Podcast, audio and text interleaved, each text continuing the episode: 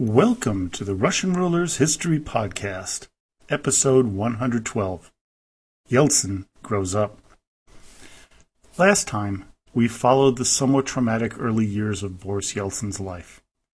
While harsh and tough, it was a typical upbringing during the reign of Joseph Stalin. By 1949, Yeltsin was enrolled in the Ural Polytechnic Institute, also known as the UPI in Sverdlovsk although know the city by its original and present name, Ekaterinburg. This was the city that would provide residence for Boris for the better part of 36 years. It was also where Tsar Nicholas II and his family were murdered in 1918. When Stalin took over, he set his sights on making Sverdlovsk a primary industrial hub.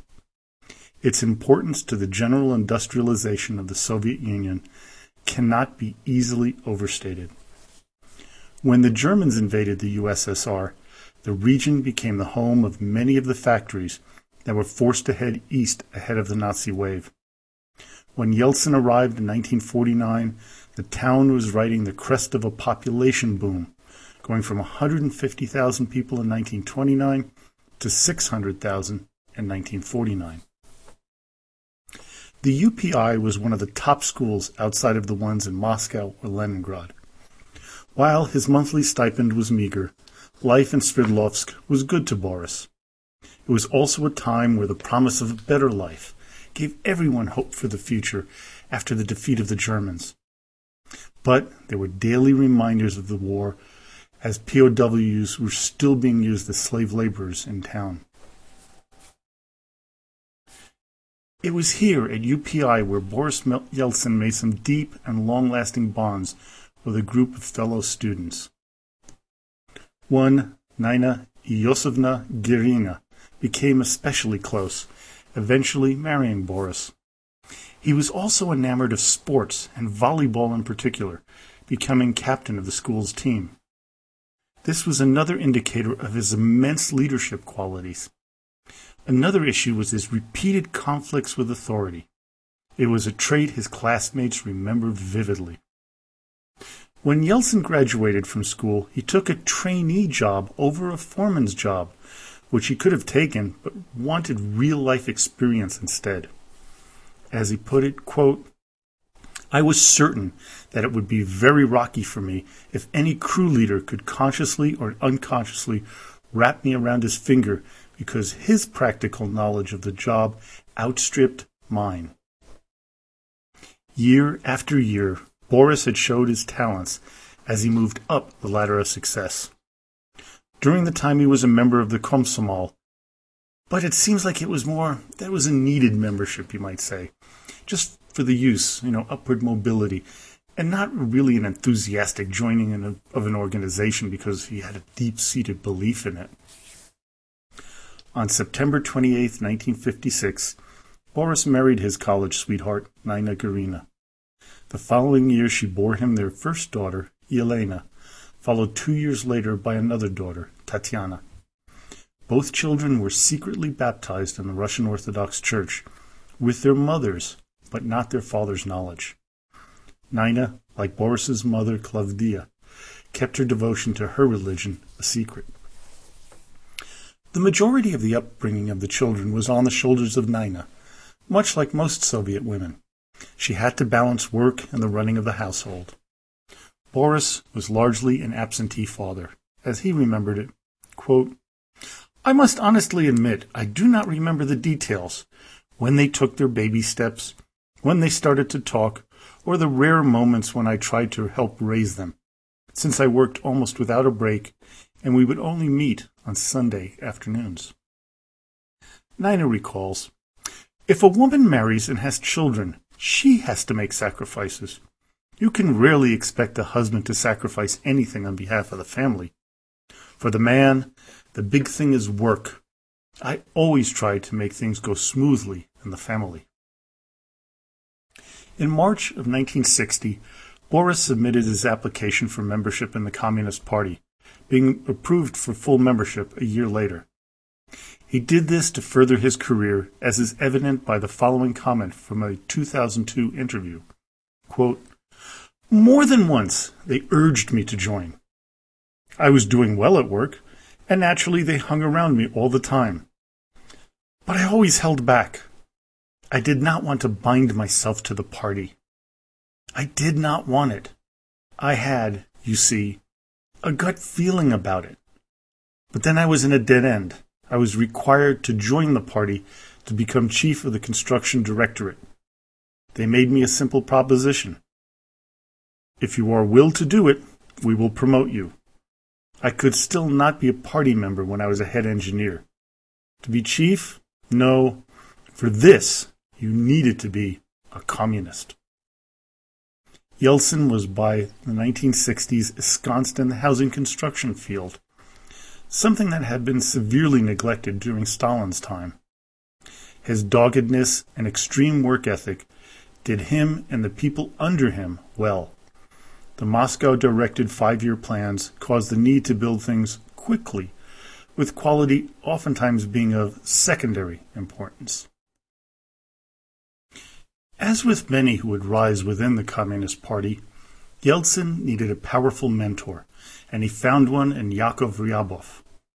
In the mid 60s, Ryabov moved Boris up the Communist Party ladder, but not without others voicing serious concerns due to his lack of time in the party. But despite worries, he continued to be appointed to higher and higher positions. Jumping ahead, in October of 1976, Ryabov got a much desired promotion to Moscow.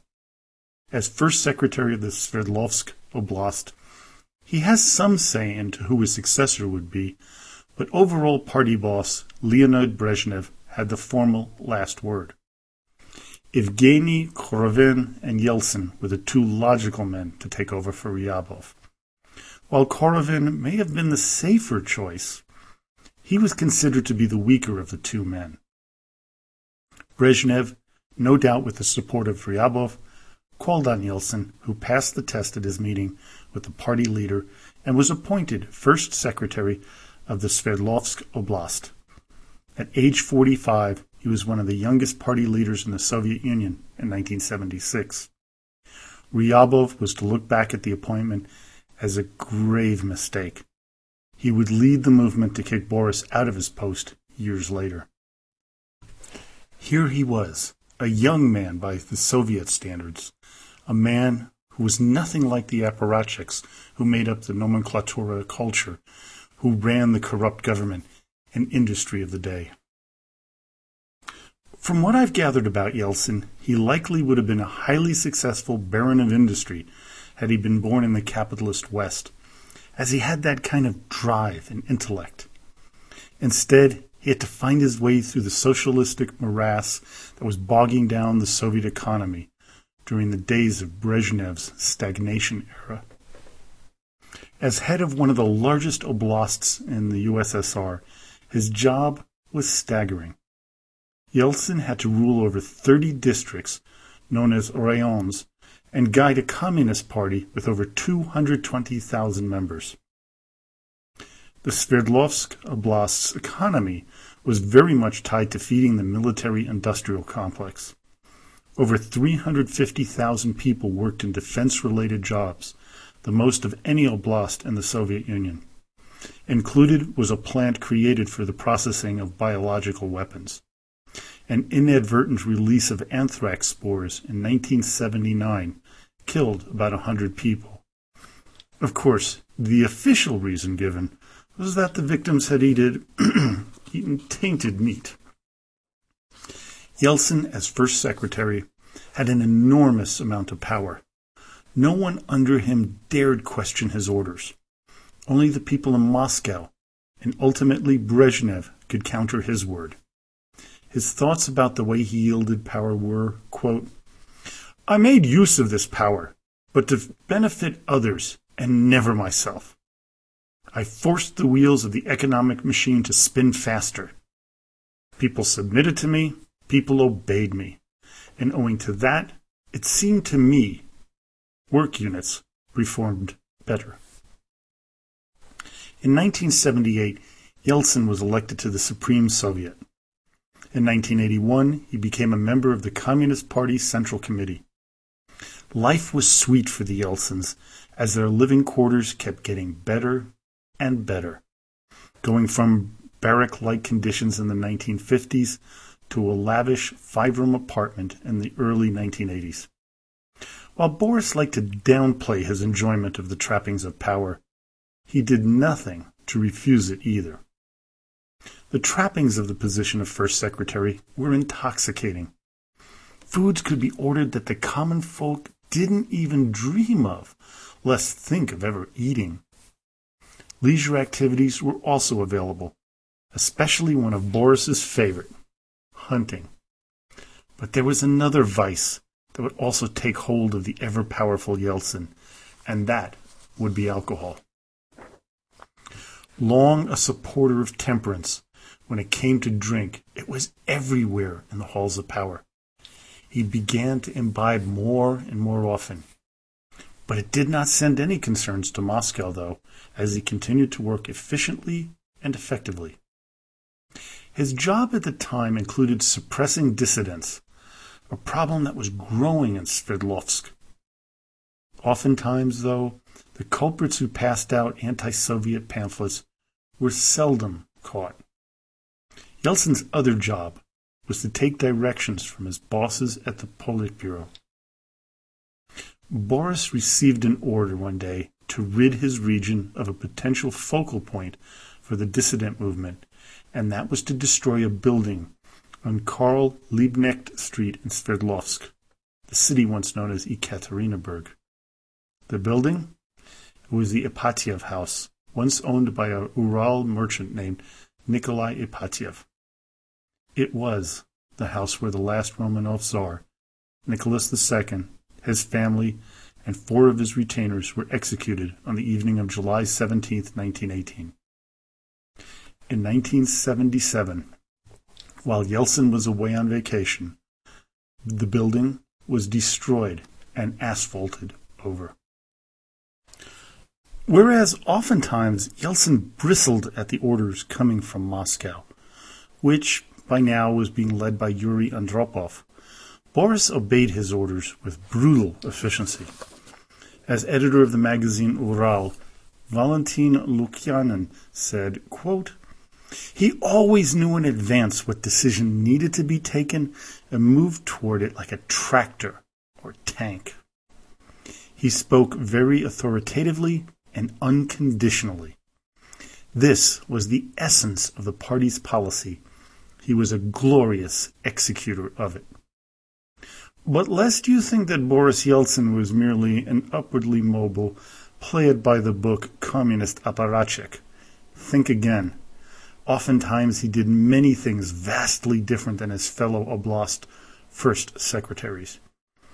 What he really did, which was so different, is that he tried to very hard to help the common person. As opposed to many, the man rarely wore his many medals and awards publicly, as he felt that many of them had been earned because of the people below him. This was something that set him apart from other first secretaries. It was kind of what you might call his rebellious streak. Which is why, while there were orders he could not ignore or hesitate, like the destruction of the Ipatiev house, he could and did push the envelope elsewhere without fear of losing his position. His grasp of economic realities was way beyond his comrades. In 1982, when the people in his oblast complained about rising prices, he said, quote, Prices in the marketplaces depend on supply and demand. In order to lower them, we mostly have to move more farm products to the bazaars and to develop the personal gardens of the province's residents. Then prices will fall. Yeltsin also tried things were as close to capitalism as anyone could or would dare. He also used and manipulated the Soviet system as well as anyone in gathering as many resources as he could for his Sverdlovsk Oblast.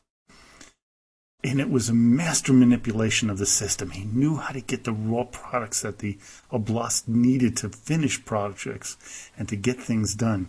And because of that, many of his harshest critics gave him that. Also, privately, he and his wife Nina began to read banned works like Alexander Solzhenitsyn's book, The Gulag Archipelago. Slowly but surely, Yeltsin began to understand how inefficient the Soviet system was. While Mikhail Gorbachev was seeing this at the same time in Moscow, Boris was beginning to see and understand that reforming the system may not really be possible. He saw the utter stagnation of trying to get anything done in the Soviet Union. As Timothy Colton so deftly put it in his biography of Yeltsin, quote, a concrete problem that increasingly distressed was the top heaviness of the Soviet government. In late communist times, decisions responsive to the local interests awaited years of special pleading with Moscow. Sverdlovsk planners first petitioned the center to approve in a subway in 1963. A preliminary edict was issued in 1970.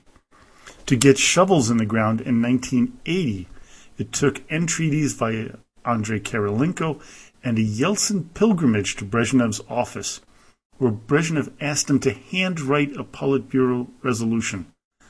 The first stations did not come into service until 1994. Yeltsin became increasingly popular in the Sverdlovsk region, and he relished it. His bigger than life personality made him try things to make him more loved, as well as playing things to the media by calling attention to himself. Interestingly, no one seemed to care in Moscow. In fact, the powers in the capital wished that more of their first secretaries would be as popular as Boris Yeltsin. Maybe then things would get done. Join me next time as we follow Yeltsin from the backwaters of the Urals to the center of power in the Soviet Union, Moscow. There he comes into contact with the man he would ally with, but eventually helped to topple in 1991, Mikhail Gorbachev. Well, I hope you enjoyed today's podcast. I know it's a little shorter than usual, but there's these periods in Yeltsin's life where we kind of have to cut things. And it's this time where uh, we start to see him make a move from Sverdlovsk and head to Moscow and begin his interactions with Mikhail Gorbachev. So I really wanted to end it there so that the next podcast in two weeks will have a nice transition between the two periods of his life. Now, please go over to the blog site at www.russianrulershistory.com. That's where I'm rating the 10 worst and the 10 best Russian rulers, with nice long explanations of why I feel they belong on the good or the bad list. And at the end, there'll be a surprise of who doesn't show up on either of the two lists. I know that on our Facebook group, which I recommend that you join, uh, there's been one person who figured it out, uh, which is interesting so far. But please join our ever growing group over at Facebook to ask questions, leave comments, or make suggestions. Now, to those, to those of you who are listening to me on iTunes, please take a few moments to rate the podcast as it really helps move it up the list of history podcasts. And what's interesting is the anniversary of my Russian Rulers History podcast is on April 30th. And the way the statistics are looking, that's about the time within a day or two, going by the averages we've had, I'll hit my two millionth download of this podcast. And I really want to thank everybody for showing such enthusiasm with the podcast and uh, all the great comments that everybody has uh, sent to me. Really, very much appreciated.